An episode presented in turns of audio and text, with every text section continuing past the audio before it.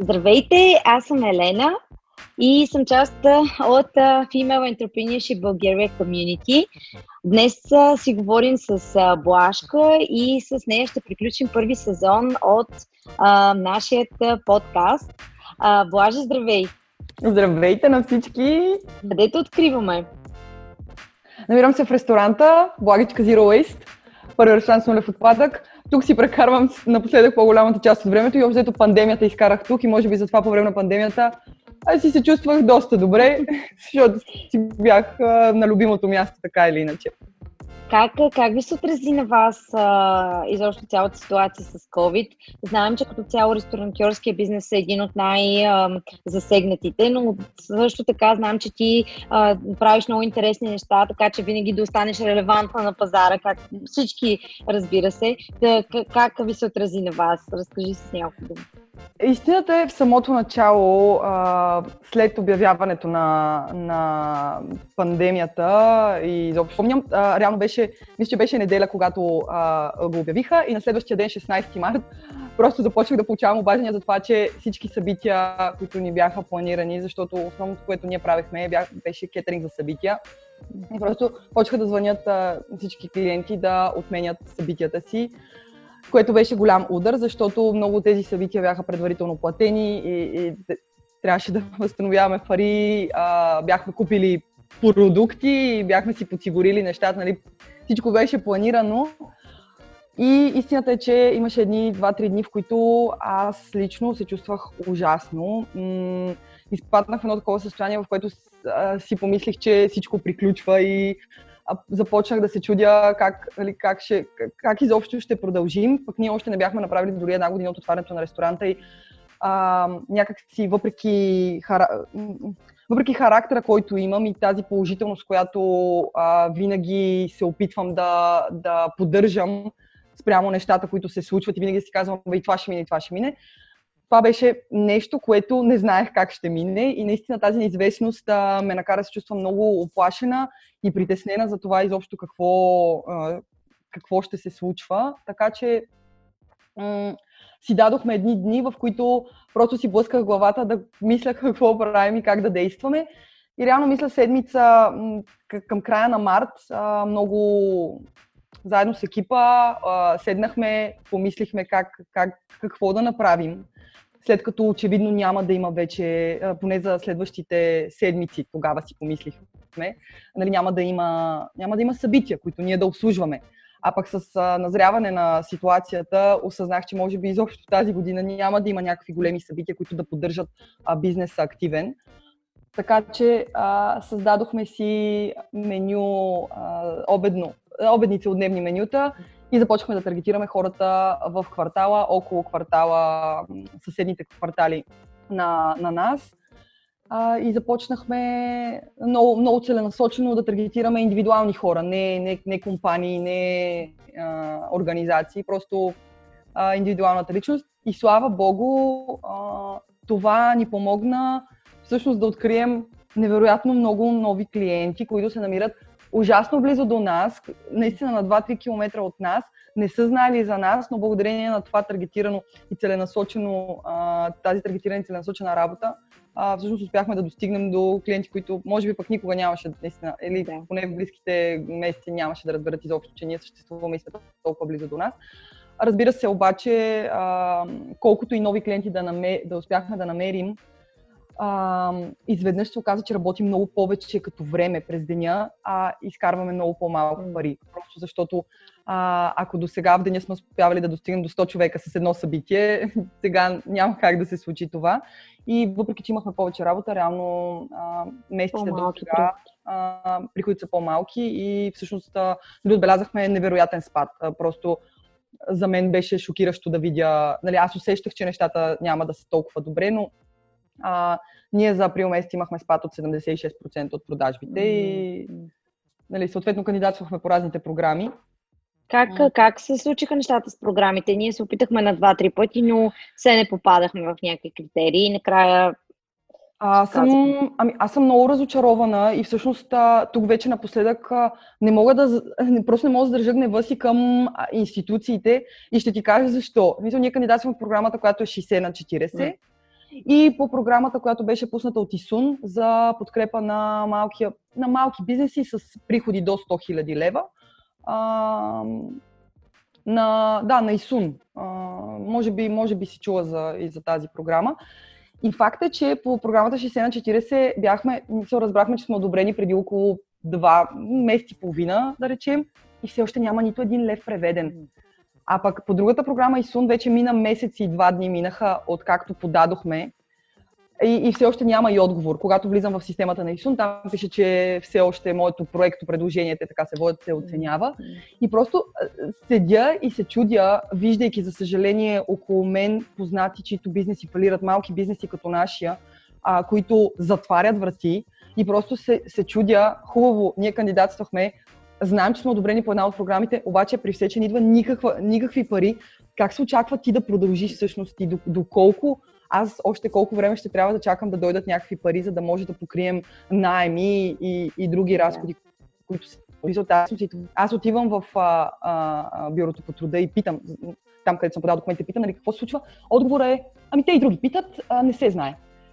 И това, аз като човек завърши публична администрация и моите преподаватели там са ми набили в главата, че публичната, изобщо администрацията е за това да помага на обществото. Аз наистина излязох от университета с тази мисъл, че администрацията трябва да ми помага. И аз, ако стана администратор, трябва да помагам. Се обръщат по този начин, нали?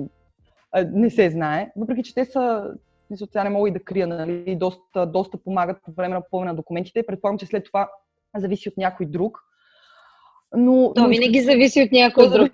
То винаги, да. Но просто в такава критична ситуация толкова бавно да се случват нещата, просто не е нормално. И това ме гневи и се дразня. И в такива моменти съм безсилна.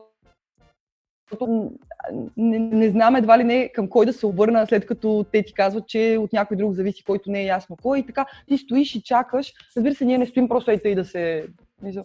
Мислим всякакви планове как да си поддържаме тук посещаемост и приходи, за да може да никой да не трябва да се освобождава от работа, което, нали, ние пък успяхме. Никой от младежите, защото ти знаеш тук в ресторанта при нас, ние си работим с специфична група хора и това са младежи, които попадат в дефиницията в неравностойно положение. Имаме и глухи младежи, има такива, които пътуват от Костинброд всеки ден, нали, от извън София идват да работят тук. Нали, това то по принцип не е лесно да освобождаваш хора, когато си работодател, но със сигурност с тези младежи, с които пък толкова силна връзка вече е изградена и благодарение на тях се развивал бизнеса до сега, нали. Още по-трудно Още по-трудно е, да. И това е опита ми с програмите. Наистина мислех, че до този момент вече ще сме получили така една добра подкрепа, за да не се тревожа, особено попадайки в сезона на лятото. Защото всъщност за нас най-важните месеци са април и май, за да си подсигурим лятото. Пак сега април и май бяха дупка и сега влизаме в лятото. И така. Стискам палци да се развият бързо нещата, по-бързо от очакваното.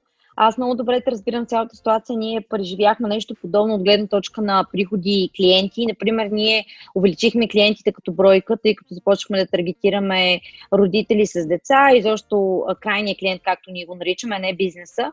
И изведнъж увеличихме, да кажем, с 50% броя клиенти, но приходите ни, тъй като поръчките са много по-малки като размер, като пари, като парична стойност.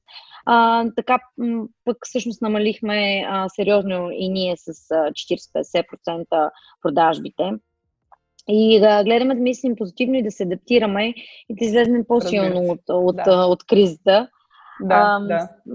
Всъщност ти като ми разказваш сега за тези предизвикателства, аз мога да си представя, че и като цяло, още когато си градяла бизнеса и с ресторанта и всички други неща, с които си подхващала, сигурно си имало постоянно много предизвикателства, с които се сблъскваш. Но как продължаваш? Как не си казваш с извинение, ще си хвана чанчката и майната му на всичко? И аз даже сега като говориш, нали, с какви хора работиш, то твоето нещо е някакси social enterprise. Не знам ти дали така го възприемаш. Какво е да градиш social enterprise? Това означава бизнес, който хем да я печелиш, хем в същия момент наистина да има много сериозен социален как се казва, социално влияние върху обществото в позитивен аспект.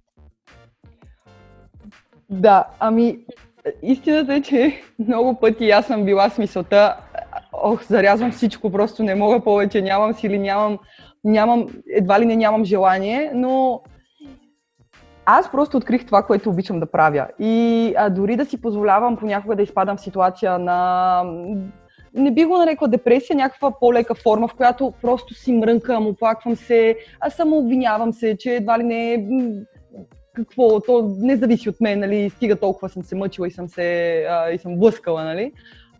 Но всъщност истината е, че на мен много ми харесва това, което правя и вярвам, валидирала съм всъщност не малко пъти, че именно това, че правя неща, които ми харесват и то харесваме слабо, нали? Неща, които обичам, като работа с младежи, готвене, отварянето на ресторанта, нулевия отпадък, с чиято мисия аз вече 4 години живея. Факта, че тези неща ги обичам, ми помага да мога да продължа. Както, нали, вкъщи ти обичаш семейството си, обаче много често се карате. То е същото. Общо взето същото. Ти никога няма да се откажеш реално от семейството си. За мен ресторанта нулевия отпадък, младежите тук, те сами семейство. Така че ние си имаме нашите трудни моменти. Ако го гледам от гледна точка на това как изобщо започнах всичко, истината е, че беше много трудно и то пак беше много трудно. Причината да ми беше много трудно е, че всъщност вече отваряйки ресторанта, аз си мислех, че знам всичко. Бях управлявала преди това малка кухня и бях минавала през срещи с баб. Знаех какво е. И си мислех, че същото е, тук ще станат нещата, сега пък даже имам и повече опит, нали, ще се случат нещата. Но живейки във време, пък, в което уменията, че преди съм успяла нещо да го направя добре и сега ще правя същото, всъщност никога не е същото. Винаги има нови неща, които не знаеш. И тази липса на знания, честно казано, много ме е бавила през годините. И дори сега, в момента, стартирайки нова идея, която имам за Zero Waste козметиката, за която ти пак знаеш, си мислех, че на база знания, които имам, много лесно ще се справя и прекарвам много време в това да чета. Нали, това е някакво нещо заложено ми още в семейството ми. Нали, баба и дядо се ми казваха, чети, така ще знаеш всичко и всичко ще върви. И загубих много месеци за това да чета за нещо, което не разбирам. Нали, козметиката е нещо, което аз вкъщи много добре си го правя, но когато дойде време за това ти да създадеш марка, бранд, който да продаваш извън България, нещата си мислех за буканчето, това, което на мен ми действа супер и почвам да го продавам.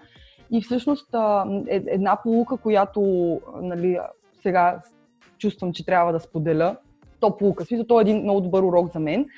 Винаги има специалист по нещо, което ти не го разбираш. Просто намери го този човек и той ще ти спести много време. И аз буквално го споделям сега това, защото вчера имах тази невероятна едночасова среща, която беше като консултация от жена, която наистина знаеше всичко, което ми е необходимо.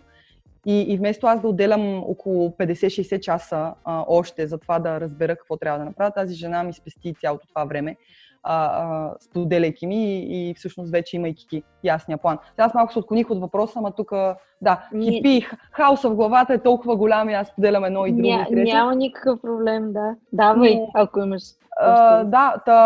Трудно. Сега с годините трупаме опит и започваме да допускаме дали по-малко грешки, дали по-добри грешки.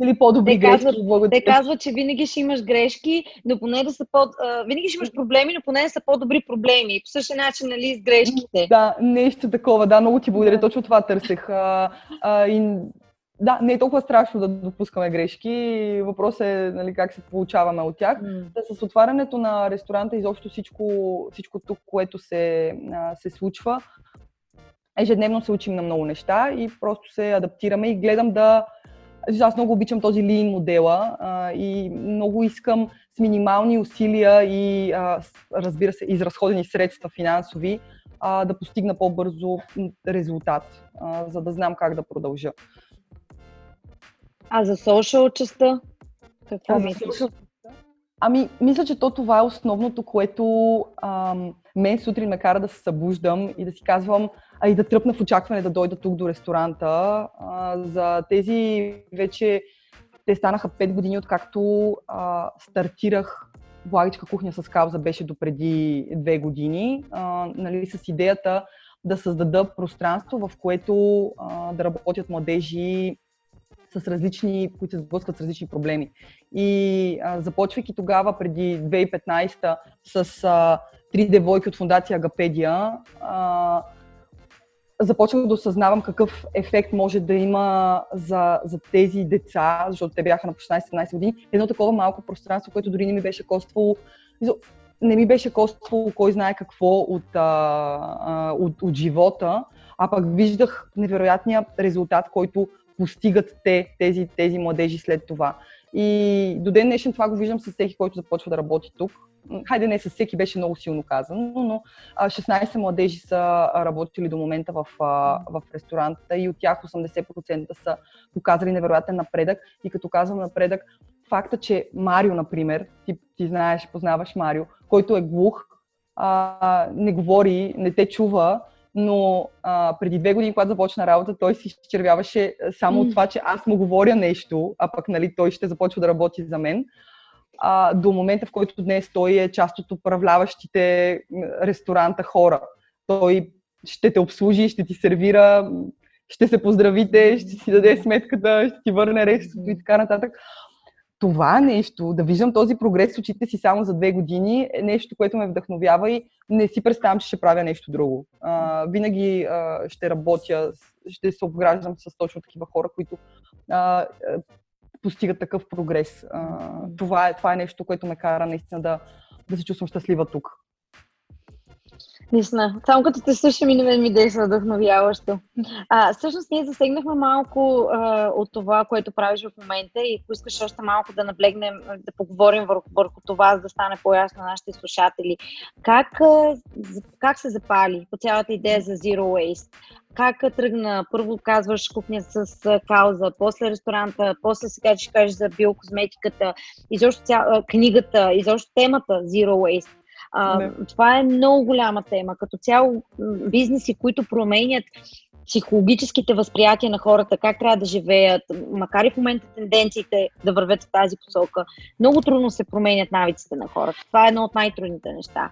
И затова всички иновативни бизнеси, не всички, много стръгват точно с тази идея да покажат нещо ново, което, да кажем, още резултатите не са ясни или нещо, което не познаваш, да му се довериш. И да не говорим, че ти промениш наистина много дълбоки, вкоренени възприятия на хората. Това е нещо, което към е много голямо предизвикателство. Как се запали с една дума и какво предстои от тук насетне? Историята, тя е много простичка и вярвам, че почти всеки от нас го е преживявал това, което ще ти кажа сега. И то е свързано с ходенето ми всяка сутрин до кофата за боклук, да хвърлям боклук. И така една сутрин, в която отново отивах до там, държейки едно найлоново пликче, пълно с други найлонови неща вътре, предимно. Видях отражението си в съседната витрина, тя е просто такава остъклена и съответно се видях. Исках да видя дали косата ми изглежда добре, защото за мен косата е много важна. Обаче изобщо не, всъщност това, което видях, не беше изобщо косата. Толкова ако си спомням от него, даже капеше нещо мазно, защото към този момент хвърлях всичко заедно, т.е. органичния отпадък с пластмас, всичко хвърлях заедно. Всъщност видях как капе и просто стоейки там, гледайки се запитах, как е възможно всяка сутрин аз да ходя да хвърлям боклук? Защото ние тогава бяхме двучлено семейство, двама души и аз всяка сутрин ходя да хвърлям боклук. Вечерта, нали, след тази случка и още една, в която просто тук в съседство до ресторанта в Студентски град сигурно си го виждала и това.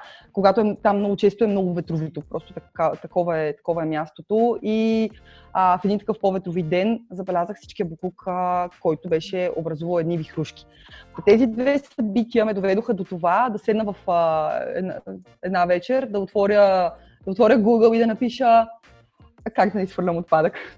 Буквално написах това и ми излезе нещо наречено Zero Waste Philosophy. Прекарах цялата нощ, сигурно 2-3-4 часа, четейки за философията, разбирайки кои са принципите за философията и това, което ти каза, че говорим за нагласи. Неща, които са в главата ти, не е толкова лесно, колкото да... не е лесно да променяш нагласи. И това е, може би, най-трудното. И аз, докато бях учител, осъзнах, че всъщност най-трудно не ми е да ги науча каква е разликата между people и person, защото им преподавах английски език, а всъщност да си говорим за това как можем да успеем в живота и как да променя техните нагласи за това, че в България нищо не може да се случи, защото това беше с което се борих. И четейки за нулевия отпадък, осъзнах, че то ще бъде нещо подобно. Тогава го пречупвах само през себе си, т.е. знаех, че като човек, който тогава на 25-26 години свикнал, в смисъл изградил си едни стабилни навици за това как живея, ще ми бъде трудно, наистина си мислех, че ще ми бъде трудно да започна да следвам всички принципи на нулевия отпадък, за да стигна до момента, в който не изхвърлям отпадък. Но истината беше, че тогава толкова силно вярвах, че че точно това е правилният път. Четейки за философията и разбирайки какво стои зад нея, си казах, точно това нещо трябва да правим всички. И така започнах и аз около 2 години си го правех много тихичко вкъщи, променях нещата, споделях вкъщи на хората, с които живеех, съответно и на родителите ми. Но никога през тези 2 години не съм казвала някой приятел, знаеш какви новости правя дома, защото не мислех, че това е нещо иновативно или нещо супер голямо. Но се стигна до момента за тези 2 години, в които бях спестила страшно много пари. Заради това, че следвах философията, ходех до кофта за буклук веднъж месечно тогава, 2 пъти максимум, а вече имах и, трябва да вземем предвид, че вече имах и дете. И беше много, нали, смисъл, там има много предизвикателства, които оставят невероятно големи количества буклук. Виждайки изобщо голямата промяна, чисто това как аз се чувствам и как всъщност изведнъж виждах света по нов, по-хубав начин и самата аз започнах да се чувствам много по-добре. Усетих нуждата да разкажа за това. И януари 2018 на едно събитие, на което имаше много голяма публика и жури, всъщност пропуснах един важен момент. Вкъщи бях постигнала този идеал. Много рядко да хвърлям какъвто и да... Изобщо не генерирах почти никакъв отпадък, но тогава вече Благичка кухня с Кауза го имаше. И там, като кухня, която готвеше всеки ден, изхвърляхме огромни количества буклук. И този конфликт, който започнах да чувствам, от дома не хвърляйки нищо, пък там всеки ден хвърляхме по 3-4-50 литрови турби с буклук, ме накара да изпитам желание да превърна Благичка кухня с Кауза в Благичка Zero Waste, което е днес. И така, януари 2018 година, на тази голяма публика, която ти казах, че на това събитие, на което имаше голяма публика и жури, разказах за тази ми идея да превърна, да отворя първия ресторант с нулев отпадък. И тогава установих, че хората нямат информация. Всъщност, в края купища хора, колеги, познати, непознати, дойдоха да питат, как мога да направя още нещо? Нали? Какво да правя? Смисъл, буквално такива въпроси получавах. И така започна всичко. И от тогава всъщност реших, че няма да съм... Аз по принцип обичам да говоря.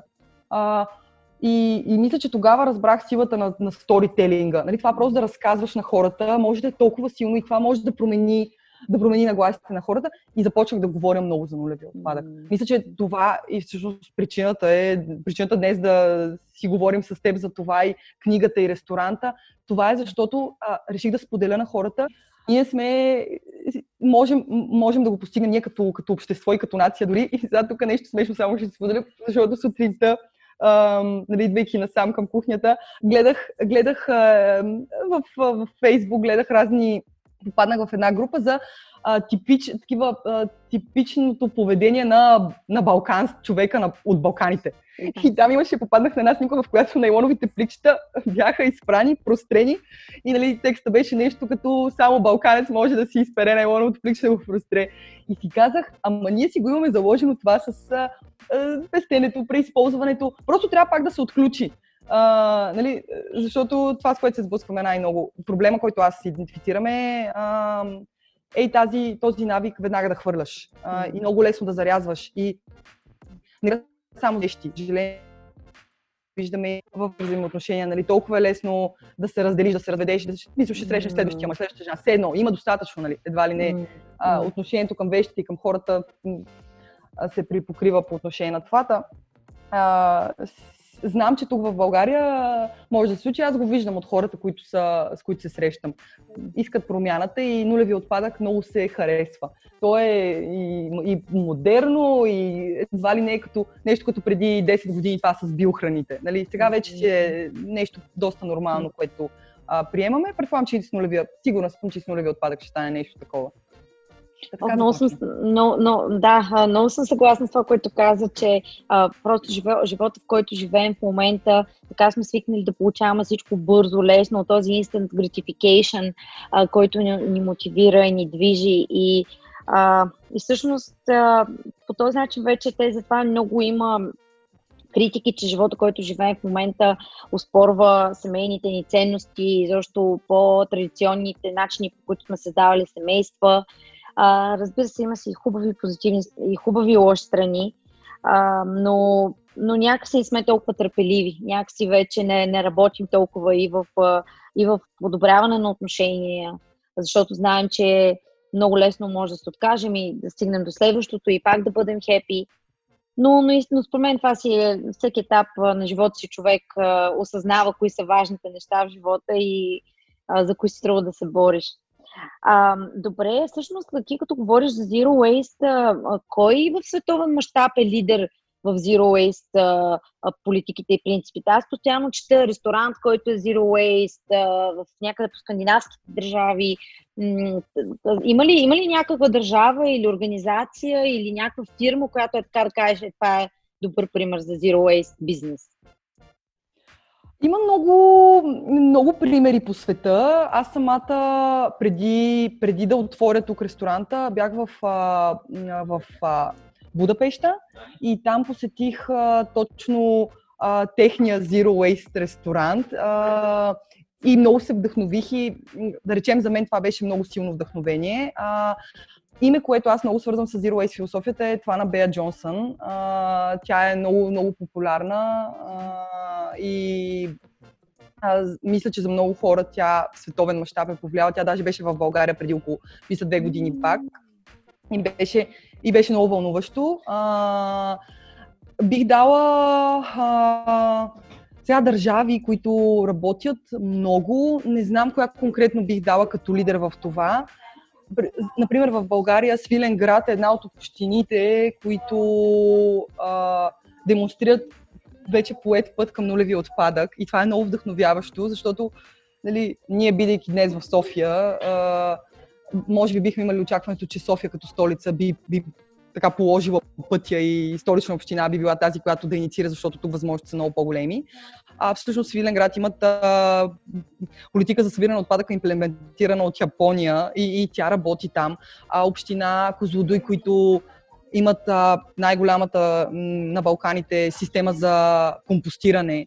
Нещо, което хората още не разбират какво е. И ние тук имаме пример, който го прави. Има. В миналата година, септември месец, бях в Щатите, в Вашингтон и там бях точно с мисия да разбереш добрите практики. Другите практики, да, и особено тези за компостирането, защото компостирането ми е много... На мен ми е много интересно. Ние в ресторанта компостираме вече от много време и просто виждам ефекта от компостирането. В Вашингтон, който... то няма и къде да го сравнявам с София, но там в вътрешните паркинги на техните сгради, там където си паркираш колата, на няколко метра има компостираща станция. Мисля, помещение, в което компостират целия блок. Университетите им там в дворовете имат компостиращи системи и те го правят доста добре. Така че това би бил един добър пример, който съвсем наскоро изпитах. Има много, от които нали, аз не съм открила нулевия отпадък и ресторанта, който отворих, не е единствения в света. Може да е единствения в България в момента, който по този начин функционира, но в световен мащаб има десетки, стотици такива, които дори правят много повече неща и от нас. Ти ми беше разказвала за компоста, нали така се казва в единството число, който ти имаш зад ресторанта, как изведнъж, ами постепенно хората от квартала също са започнали да го използват. И това е много пример с това, което казваш, колко повече говориш, толкова колкото повече даваш пример, всъщност толкова хората повече се увличат. И според мен това е много голямо постижение. Така че поздравление наистина Еволата за това, защото това и за мен беше много вълнуващо, когато построихме компостера до ресторанта. Често чувах хора, които минават оттам, да коментират, че това е някаква колибка за кучета или кокошарник, или много, много различни неща съм чувала. Докато всъщност за много кратко време, което беше неочаквано за мен, аз мислех, че много повече ще трябва да говоря и много повече ще трябва да обяснявам на хората, които минават покрай ресторанта, какво е това и как се ползва. За много кратко време хората схванаха и започнаха ползи. Към дата вече той тепърва да се превръща в квартален компостер. Той стана горе-долу на третия месец се превърна в квартален компостер и в самото начало около 10 семейства започнаха да компостират с нас. Като това, което ние трябваше да правим, беше наистина да им обясним какво може и какво не е, защото и компостера си е нещо специфично. Хората често се заблуждаваха и хвърляха, те си събират обелките в нейлонов плик и хвърляха и плика заедно с обелките, което е недопустимо в компостера, нали, пластмаса там не може да попада. Така че този компостер се оказа много променящ тук в квартала хората и дори той започва в един момент да живее свой собствен живот, защото аз имам много ярък спомен как с Йоана си стоим и гледаме телевизия, бяхме в болница тогава и стоим и гледаме телевизията и изведнъж виждам по Нова телевизия репортаж. Някакви хора се събрали около компостера тук и обясняват. И самите хора от квартала бяха почувствали необходимостта да разказват за този компостер. И тогава изпитах такова невероятно щастие. Просто казах, боже мой, ето нещата се случват. Просто трябва някой да положи там малко основата, малко пуш да даде и те се просто отпушват и тръгват. И така че Супер. Да. Много яко. Добре, ние всъщност в твоята книга ли можем да разберем повече за това как да живеем Zero Waste? Има ли ги всичките принципи, обяснения, като for dummies обяснено? Точно. И сега, как се сеща, това трябваше да бъде Zero Waste for dummies. Bulgarian Edition. Аз много го обичам това for dummies. Всичко for dummies. Наистина, аз също много го обичам. Какво да ти кажа? Точно това е. Добре. Там съм го разказала, разбираш, по най-елементарния начин. Всеки, който иска да започне и така не знае, си казва, как да го направя? Отваря книгата, даже не е нужно дори да го четеш последователно, просто може да отвориш конкретна глава. В момента те вълнува, в банята как да минимизираш, или ще отиваш на планина, искаш конкретно за там да знаеш. Отваряш точно това и почваш да просто изчиташ и знаеш как да действаш. Много простичко и много лесно за възприемане е написано и то е изцяло моя опит, как при мен се случиха нещата. Така обобщено в рамките на 200 страници с картинки. For dummies. Благодаря ти. Ако има second edition, ще сменим. Има картинки. Разкажи всъщност ти с компаниите, като работиш, те искат ли компаниите също повече и повече зелени? Знам, че искат, но им предвид с теб какво правите.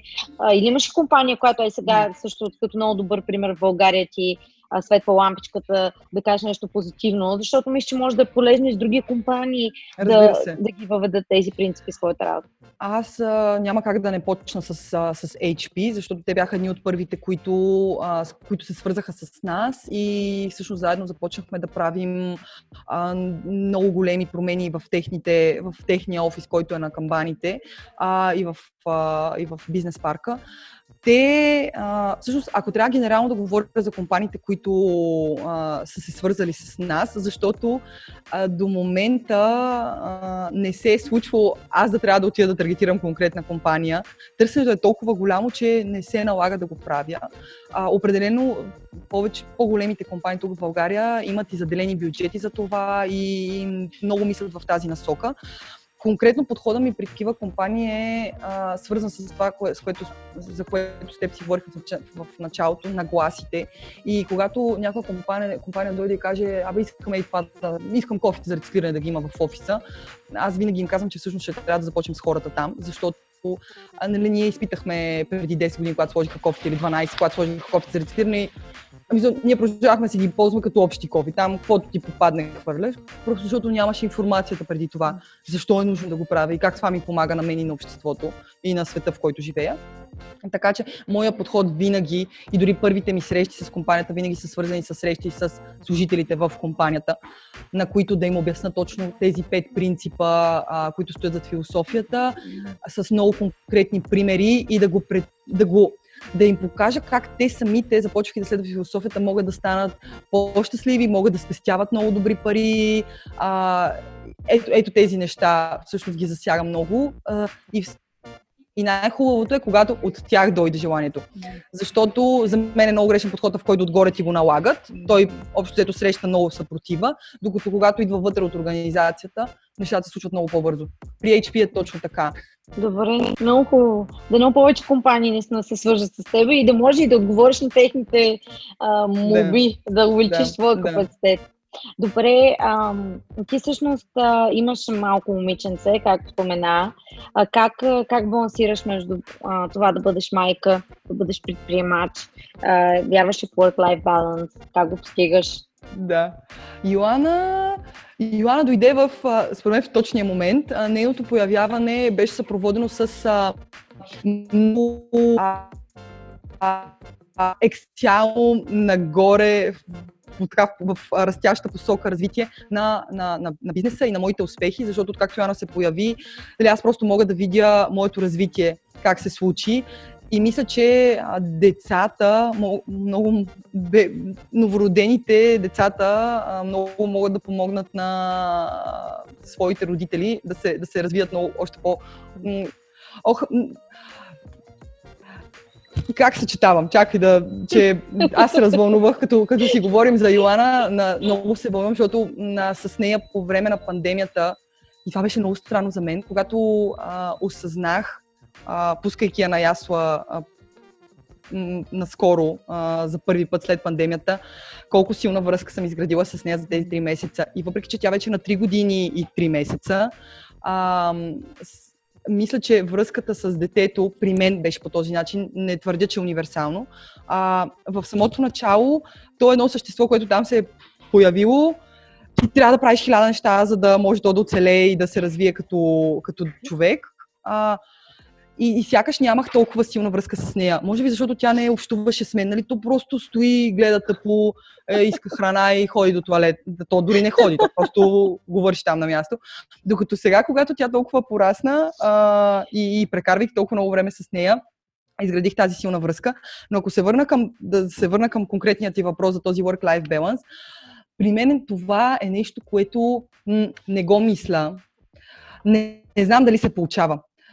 Йоана така беше обречена, ли да го кажа, или пък орисана да бъде плътно с мен през по-голямата част от нейния живот до момента.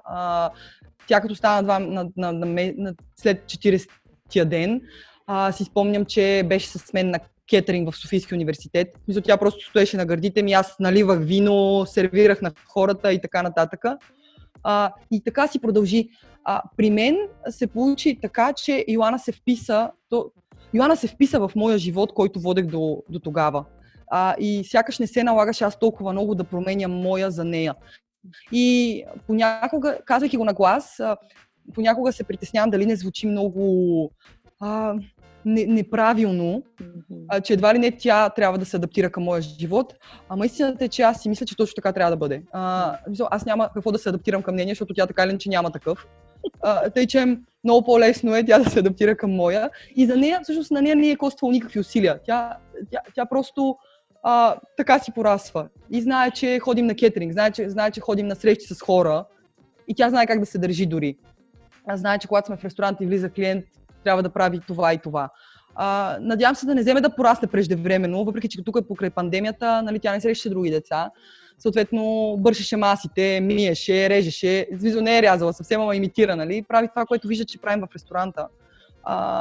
И даже така малко силно ме имитира и съответно липсва и вероятно детското, но тя не знае, че и липсва. Така че общо взето съм спокойна и може би именно заради това не го мисля този work-life balance, защото тя просто стана част така ли, че от живота ми. На мен живота ми е почти изцяло свързан с това, което правя. Даже не мога и да разгранича... Да. Подозирам, че това не е хубаво. Нали? Не мога да разгранича с едно личния си живот от професионалния. Просто всичко си върви там ръка за ръка. Нулеви отпадък. На мен нулеви отпадък ми е обсебил живота у дома. Аз също не вярвам, че има... За мен е много тънка границата между личен и професионален живот, особено пред предприемачи. И аз чето казвам, съм съгласна с това, което ти казваш, че е хубаво детето да... Нали, аз не съм родител, но така си мисля отстрани. Хубаво е детето да стане част от твоя живот, много естествена. Нали? Ти да се държиш към нея като към дете и създаваш една изкуствена среда. Предполагам, че звучи, със сигурност не е добре и в двете крайности. Не знам, то може би то за това с всички майки, родители, с които си говоря сега, всички изпитват едно такова, не съм достатъчно добър, не правя достатъчно добре нещата, но просто си разсъждава всеки си разсъждава и това според мен е най-важното. Не се остава на течението, мисли за тези неща и е съзнателен. Много ти благодаря за този разговор и пожелавам успех, държим връзка и до нови срещи. И аз много ти благодаря, беше ми много, много приятно да си говорим, да се видим. Чао, чао! Чао!